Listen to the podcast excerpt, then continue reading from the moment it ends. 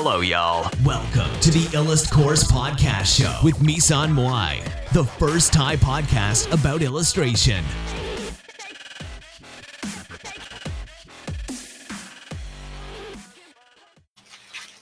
สวัสดีค่ะนะคะวันนี้จะมารีวิวหนังสือนะคะชื่อเทคนิคการจำแบบกาวตาช้างนะคะติดสนิทไม่มีวันลืมในหนึ่งนาทีนะคะหนังสือเล่มนี้นะคะนี่นะคะ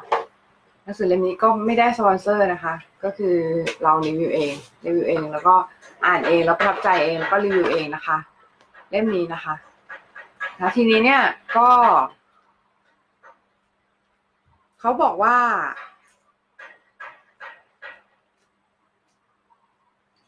เขาบอกว่าคือคนเขียนเนี่ยคือเขาอยู่มหาลัยโตเกียวนะคะคือคือเขาเคยอยู่มหาลัยโตเกียวแล้วเขาก็สอบพวกเนติอะไรพวกได้ค่ะแล้วก็คือไปสอบชิงทุนไปอเมริกาได้นะคะแล้วเขาก็มาแชร์วิธีการจำให้ในหนังสือเล่มนี้นะคะทีนี้เนี่ยเขาเขาบอกว่าให้เราเนี่ยคือเทคนิคเทคนิคการจำเนี่ยคือเขาเขาก็เขียนไว้ในนี้นะคะว่าทำไมเขาบอกว่าทำไมเราถึงสามารถจดจำเรื่องที่ชอบหรือเรื่องที่ถนัดได้แถมยังไม่ค่อยลืมนะคะเขาบอกว่าจริงๆแล้วความจำเนี่ยไม่ได้เราไม่ได้จำได้ทุกอย่างหรอกแต่เราทบทวนเราทบทวนสิ่งที่สิ่งที่มันสิ่งที่มันอยู่ในหัวเนี่ยซ้ำๆนะคะซ้ำๆแล้วทบทวนเป็นรูปหรืออะไรเงี้ยทบทวนเป็นภาพหรือเทคนิคในการจำเนี่ยคือมันแล้วแต่คนนะคะแต่ว่าของคนนี้เนี่ยคือคือจริงๆอ่านมาหลายเล่มแล้วเรื่องเทคนิคการจำนะคะแล้วเล่มนี้ก็เป็นเป็นเล่มที่เขียนค่อนข้างเคลียร์แต่ว่าคือคือมันก็จะเหมือนกับเล่มอื่นที่เทคนิคก็จะเหมือนกันนะคะเทคนิคจะไม่มีอะไรแตกต่างกันมากนะคะเทคนิคจะจะค่อนข้างคล้ายกันมากแล้วก็คือก็อธิบายในส่วนที่ส่วนที่เขาเขาอยากจะอธิบายอ่ะก็คือเป็นลักษณะของอืมเขาบอกว่าที่เราจำได้เพราะว่าเราทบทวนความโดยไม่รู้ตัวนะคะก็คือเคล็ดลับการจำก็คือการทบทวนนะคะอย่างเช่นแบบเวลาที่เราพูดภาษาไทยเนี่ยเราพูดภาษาไทยออกไปเราไม่จำเป็นที่จะต้องจำหรือว่าจำในสิ่งที่เราคิดสิ่งที่เรากำลังกำลังต้องการจะสื่อสารเนี่ยเราไม่จำเป็นจะต้องจำถูกไหมเพราะว่าอะไรเพราะว่ามันได้ถูกทบทวนไปในไปในหัวเราหลายๆรอบแล้วเราเราเราเราสามารถที่จะใช้ใช้มันได้อย่างคล่องแคล่วในชีวิตประจำวันแล้วเราก็เลยไม่จำเป็นที่จะต้องต้องจำสิ่งนั้นนึกออกไหมคะมันคือการทบทวนทบทวนซ้ำๆทบทวนซ้ำๆแล้วก็จนกระทั่งมันเข้าไปอยู่ในหัวเราจนกระทั่งมันเข้าไปอยู่ในส่วนประสาทของเรานะคะแล้วจนจนกระทั่งมันกลายเป็นส่วนหนึ่งของตัวเรานะคะเราก็เลยไม่จำเป็นที่จะต้องจำมันอีกนะคะทีเนี้ยก็คือเขาบอกว่า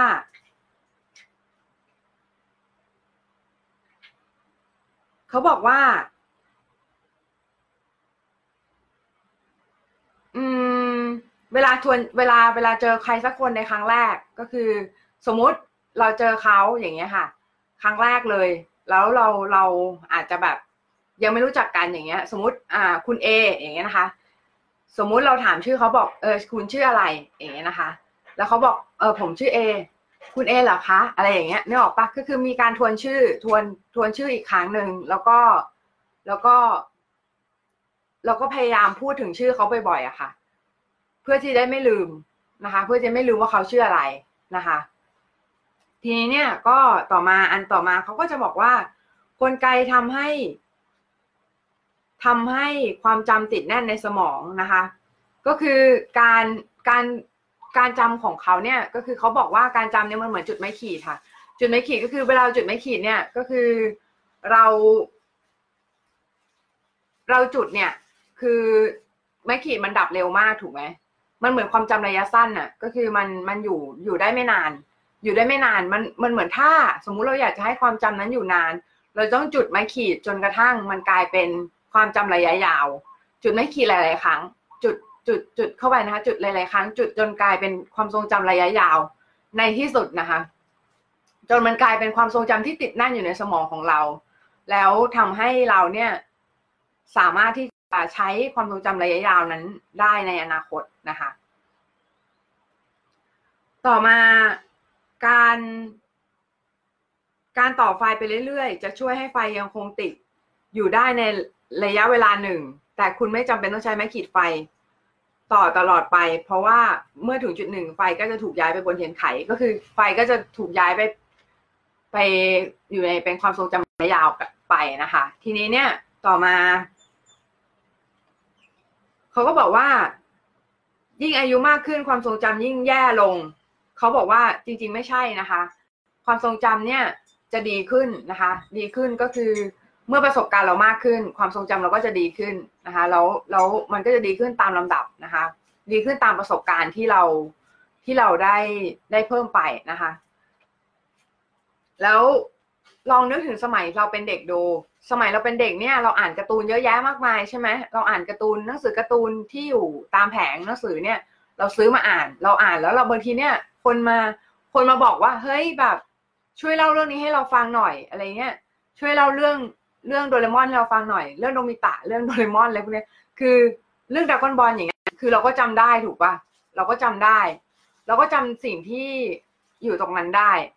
เพราะว่าอะไรเพราะว่ามันเป็นเนื้อหาที่เราอ่านซ้ำๆซ้ำๆๆๆจนเราจำมันได้จนมันเข้าไปอยู่ในส่วนประสาทของเราเรียบร้อยแล้วนะคะอืมคือเขาบอกว่าสมองของคนเราทำงานแบบครึ่งกลางๆนะคะเขาบอกว่าถ้าสมองจำทุกอย่างได้อย่างละเอียดทบถ้วนในคราวเดียวจะก่อให้เกิดเรื่อง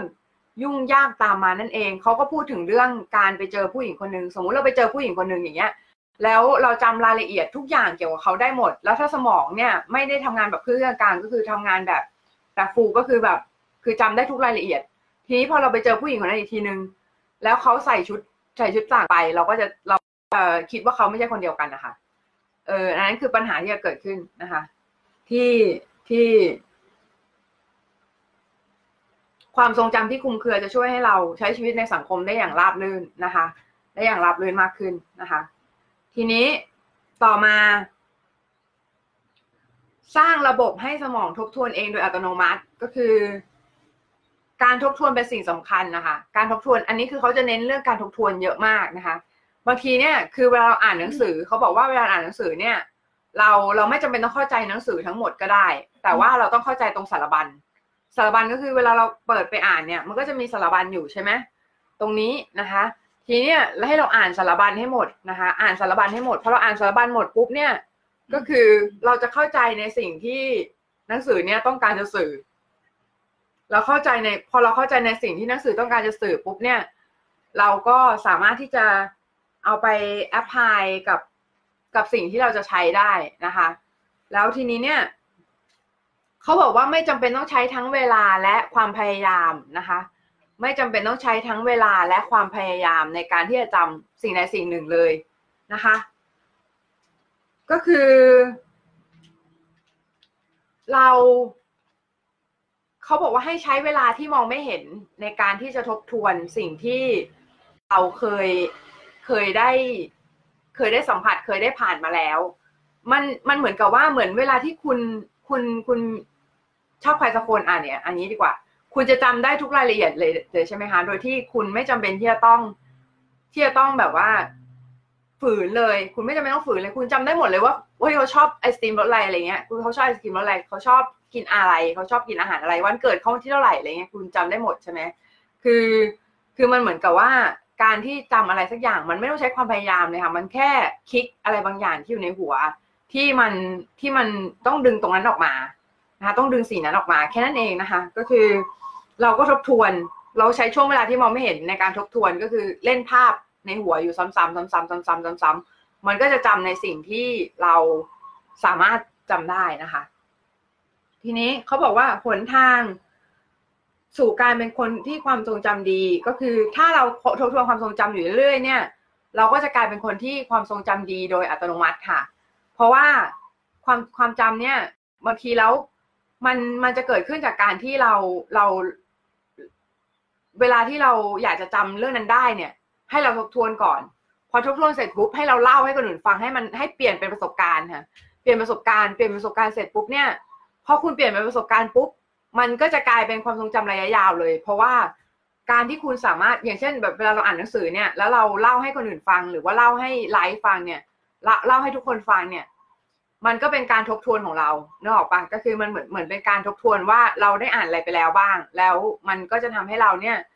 ได้ได้ทบทวนสิ่งเหล่านั้นนะคะได้ทบทวนสิ่งเหล่านั้นแล้วก็ทำให้สิ่งเหล่านั้นเนี่ยมันกลายเป็นตกตะกอนกลายเป็นความรู้ที่อยู่ในในความทรงจำของเราเสร็จปุ๊บเนี่ยเราก็เอาสิ่งนั้นไปใช้เอาสิ่งนั้นไปไปปฏิบัติในชีวิตประจำวันมันก็จะยิ่งทำให้สิ่งนั้นเนี่ยอยู่ในชีวิตประจำวันของเรานานนานเท่าไหร่เนี่ยเราก็จะกลายเป็นคนที่ความทรงจำดีขึ้นเท่านั้นนะคะนี่เนี่ยอืมเขาบอกว่าหนทางสู่การเป็นความคนที่ความทรงจำดีนะคะทบทวนความทรงจำอยู่เรื่อยๆคุณจะคุ้นเคยกับเรื่องที่ไม่เคยสนใจมาก่อนแล้วก็คุณแค่สร้างกลไกให้สมองนึกทบทวนแม้แต่เรื่องที่ไม่สนใจโดยอัตโนมัตินะคะก็คือให้คุณจำข้อมูลแค่ครั้งละหนึ่งนาทีก่อนแล้วก็ทบทวนสิ่งที่จำไปอะไรแบบนี้นะคะแล้วเขาบอกว่าสร้างวงจรของการทบทวนที่ดีให้ได้นะคะแล้วทีเนี้ยเทคนิคในการจำภายในหนึ่งนาทีก็คือเขาบอกว่าจำแบบกาตาช้างติดสนิทไม่มีวันลืมภายในหนึ่งนาทีใช่ไหมติดสนิทไม่มีวันลืมภายในหนึ่งนาทีใช่ไหมก็เขาบอกว่าให้เราจำแบบคือให้เราจำแบบเป็นท่อนนะคะเป็นท่อนก็คือเราเราไม่จำเป็นที่จะต้องจำทุกอย่างภายในครั้งเดียวนะคะให้เราจำทุกอย่างเนี่ยเป็นท่อนๆเป็นท่อนๆก็คือเหมือนกับเหมือนกับเวลาที่เราเวลาที่เราเวลาที่เรามีหนังสือหนามากเนี่ยให้เราแยกส่วนมันเลยค่ะแยกส่วนมันออกมาเป็นเป็นเล่มเป็นเล่มเล็กๆนะคะเสร็จแล้วเนี่ยเอาแม็กเย็บแล้วเราก็ค่อยๆจำส่วนที่ส่วนที่มันส่วนที่เราต้องจำอะค่ะทีเนี่ยมันจะมีอีกเทคนิคนึงที่เราอ่านแล้วเรารู้สึกชอบมากเลยก็คือเขาบอกว่าเวลาอ่านหนังสือทบทวนข้อสอบอะอ่านหนังสือทบทวนข้อสอบอะคือทุกคนน่ะอ่านหนังสือทบทวนเสร็จแล้วถ้าทำข้อสอบใช่ไหมทำข้อสอบเก่าใช่ป่ะแต่เขาบอกว่าไม่ต้องทำข้อสอบเก่าค่ะเพราะว่าคุณจะไม่รู้เลยว่าจริงๆแล้วอันไหนมันเป็นช้อยที่ถูกเขาบอกว่าให้เปิดคำตอบที่ถูกต้องแล้ววงคำตอบที่ถูกต้องแล้วอ่านเลยอ่านข้อสอบเก่าเลยแล้วก็แล้วก็แล้วก็จำในสิ่งที่สิ่งที่อยู่ในนั้นเลยนะคะแล้วแก้ไขในส่วนที่ผิดพลาดก็คือช้อยไหนที่ผิดพลาดเนี่ยก็ขีดขีดทิ้งแล้วก็แล้วก็จำในส่วนส่วนที่เป็นเป็นสิ่งที่ถูกต้องทั้งหมดนะคะแล้วก็เขียนแก้ไขให้เรียบร้อยนะคะอันนี้เป็นวิธีทำข้อสอบนะคะวิธีทำข้อสอบของเขานะคะซึ่งซึ่งมันก็ได้ผลมากนะของของเขานะก็ทำให้เขาสอบชิงทุนนู่นนี่ได้นะคะแล้วเราเนี่ยต้องลดปริมาณการจำในหนึ่งครั้งค่ะในหนึ่งครั้งเนี่ยถ้าสมมติว่าเราไม่สามารถที่จะจำจำได้ทั้งหมดให้เราลดปริมาณการจำลงเหลือเหลือปริมาณการจำเนี่ยอยู่น้อยลงอย่างเช่นสมมติว่าเราต้องการจะจำคำศัพท์ภาษาอังกฤษสิบคำก็ให้จำวันละห้าคำแทนให้จำวันละห้าคำให้ได้เสร็จแล้วก็ค่อยเพิ่มทีละนิดค่ะค่อยเพิ่มทีละนิดเป็นสิบคำหรืออะไรอย่างเงี้ยนะคะทีเนี้ยต่อมานะคะก็ข้อมูลที่จำได้ในหนึ่งครั้งมีปริมาณเท่าไหร่นะคะเขาบอกว่าเอออย่างเช่นเลขห้า สอง เก้า เจ็ด สี่ ศูนย์ หนึ่งเนี่ยมันยังจำได้อยู่ใช่ไหมห้า สอง เก้า เจ็ด สี่ ศูนย์ หนึ่ง ห้า สอง เก้า เจ็ด สี่ ศูนย์ หนึ่ง ห้า สอง เก้า เจ็ด สี่ ศูนย์ หนึ่งแต่สมมุติมันเริ่มเยอะขึ้นหนึ่ง สาม หก สี่ เก้า เจ็ด ศูนย์ แปด หนึ่ง ห้า สองอะไรเนี่ยมันเริ่มเยอะแล้วคือคนเราจำเลขเกินเกินนี้ไม่ได้แล้วอะค่ะคือแล้วทีนี้จะจำได้ยังไงนะคะทีนี้เราเขาบอกให้จำแบบคร่าวๆก่อน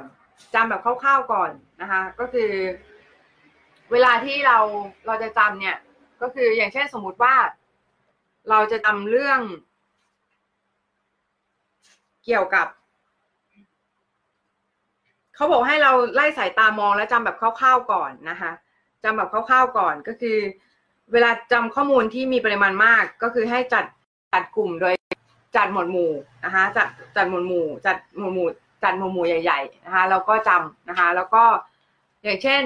จำชื่อทวีปหรือชื่อพื้นที่ก่อนนะคะแล้วก็จำค่อยจำชื่อประเทศอะไรพวกนี้นะคะก็คือเป็นวิธีในการจำของเขา ซึ่งจริงๆให้อยากจะหาให้หาหนังสือเล่มนี้มาอ่านกันนะคะสำหรับนักเรียนที่กำลังเตรียมสอบทั้งหลายนะเพราะว่าหนังสือที่ค่อนข้างดีนะคะหนังสือที่ค่อนข้างดีมากนะคะแล้วอ่านแล้วแบบว่าเพลินมากเลยนะคะแล้วเขาก็บอกว่าเขาก็บอกว่าอืมให้หนูนะคะก็คือให้หนูเขามีการทดลองให้หนูฟังเสียงที่ระยะห่างกันนะคะก็คือให้หนูฟังตอนแรกเนี่ยให้หนูฟังโดเรมีก่อนแล้วให้หนูให้หนูมันฟังโดโดกับซอลที่มันมีช่องเสียงห่างกันมากๆค่ะโดกับซอลเสร็จแล้วพอหนูจำความแตกต่างได้แล้วก็ให้ก็ขยับช่องเสียงให้แคบลงเรื่อยๆก็เป็นโดกับฟาอะไรอย่างเงี้ยนะคะต่อไปก็โดกับมีสุดท้ายหนูมันจะแยกแยกแยะความแตกต่างระหว่างโดกับโดชาร์ปได้ก็คือเหมือนแบบเหมือนเหมือนมันจะแยกแยะความแตกต่างที่ค่อนข้างละเอียดได้ค่ะทีเนี้ยผลการทดลองเนี้ยมันก็เลยทำให้เห็นให้ให้เห็นว่าหนูเนี่ยมันสามารถจำจำในสิ่งที่สิ่งที่ละเอียดได้นะคะสิ่งที่ละเอียดได้ขนาดหนูยังทำได้เลยงั้นแปลว่าคนเราก็ทำได้ทำได้เหมือนกันนะคะเหมือนกับถ้าเรารู้กลไกการจำนะคะแล้วเขาบอกว่าอันอันมีอันนึงที่เขาบอกว่าตอนแรกเนี่ยเราจำคร่าวๆก่อนเราจำคร่าวๆก่อนใช่ไหมคะเสร็จแล้วเนี่ยเราก็ค่อยจำแบบจำแบบละเอียดขึ้นจำแบบละเอียดขึ้นเนี่ยก็คือค่อยๆจำแบบละเอียด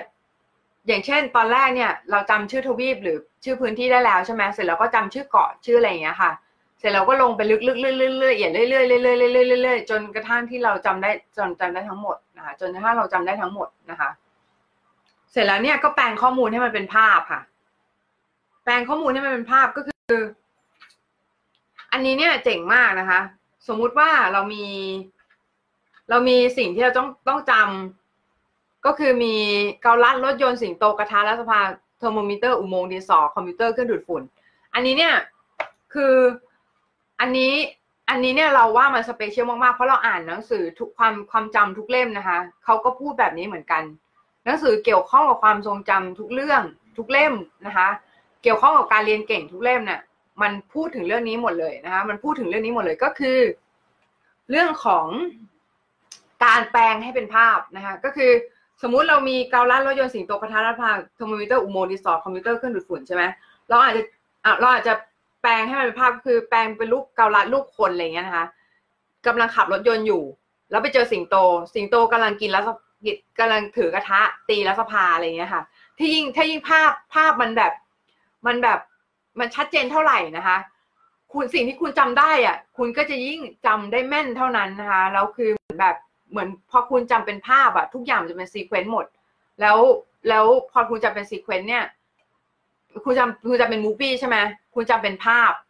แล้วทุกอย่างเนี่ยมันจะมันจะถูกแปลงเป็นข้อมูลได้ทันทีที่คุณที่คุณคิดถึงมันอย่างเช่นเมื่อกี้เราพูดถึงเกาลัดใช่ไหมเกาลัดแล้วก็เกาลัดกำลังขับรถยนต์ใช่ไหมแล้วก็มีกำลังกระทะแล้วก็รัฐสภาใช่ไหมก็คืออันเนี้ยคือเราจำเป็นภาพไปเลยนะเราไม่ต้องจำเป็นเราไม่ต้องจำเป็นไม่ต้องจำเป็นบทนะคะพอไม่ต้องจำเป็นบทปุ๊บเนี่ยมันทำให้ระยะเวลาที่เราจำเนี่ยมันน้อยลงด้วยนะคะแปลงข้อมูลเป็นภาพแล้วก็จำนะคะอันนี้เป็นเทคนิคการจำที่ได้ผลมากๆนะคะ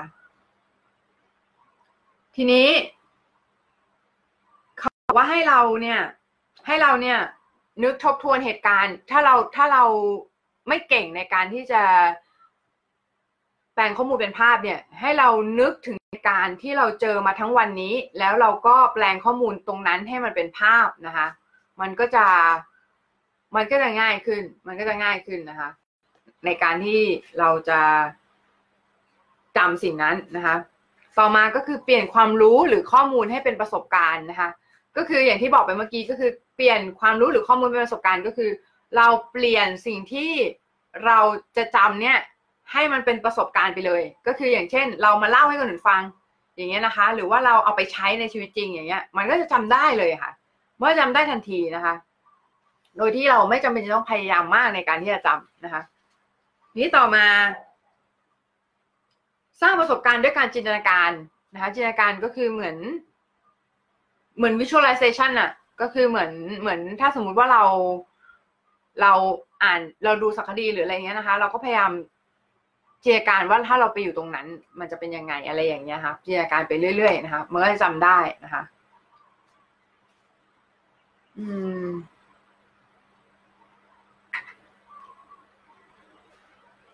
ต่อมาก็จะเป็นเทคนิคการอ่านหนังสือแบบหนึ่งนาทีอันนี้ก็จะพูดคร่าวๆนะคะก็คืออ่านสารบัญก่อนจำชื่อหลักและชื่อรองนะคะอ่านสารบัญของบทอะไรอย่างเงี้ยนะคะก็คืออ่านสารบัญอ่านเนื้อหาเสร็จแล้วก็อ่านเนื้อหาแต่ละบทค่อยอ่านเนื้อหาอ่านสารบัญก่อนแล้วก็ไปอ่านเนื้อหานะคะแล้วก็ทำข้อสอบเก่าอะไรเงี้ยทำข้อสอบเก่าก็คือทำทำข้อสอบเก่านะคะทำข้อสอบเก่าก็คือเราเอาข้อสอบเก่าครั้งข้อสอบเก่าเนี่ยมาทำเสร็จแล้วเนี่ยทำเฉลยทำเฉลยให้เสร็จไปก่อนนะคะแล้วก็ค่อยทำค่อยทำในสิ่งที่เป็นทำเฉลยไปก่อนนะคะทำเฉลยไปก่อนเสร็จแล้วเนี่ยเราก็ค่อยทำในสิ่งที่เป็นเป็นช้อยอื่นๆนะคะที่มันไม่อาจจะเป็นอัตนัยหรืออะไรเงี้ยเราจะทำช้อยอื่นๆไปเสร็จแล้วเนี่ยเราก็เราก็ถ้าเป็นอัตนัยเนี่ยเราต้องเข้าใจในสิ่งที่สิ่งที่เราจะเขียนค่อนข้างดีนะคะสำหรับหนังสือเล่มนี้ก็ขอสรุปจบไปแค่นี้ก่อนนะคะเป็นหนังสือที่ดีค่ะแล้วก็ควรจะนักเรียนเตรียมสอบหรือพวกนี้ควรจะมีควรจะอ่านกันทุกคนนะคะตอนนี้ก็สวัสดีค่ะ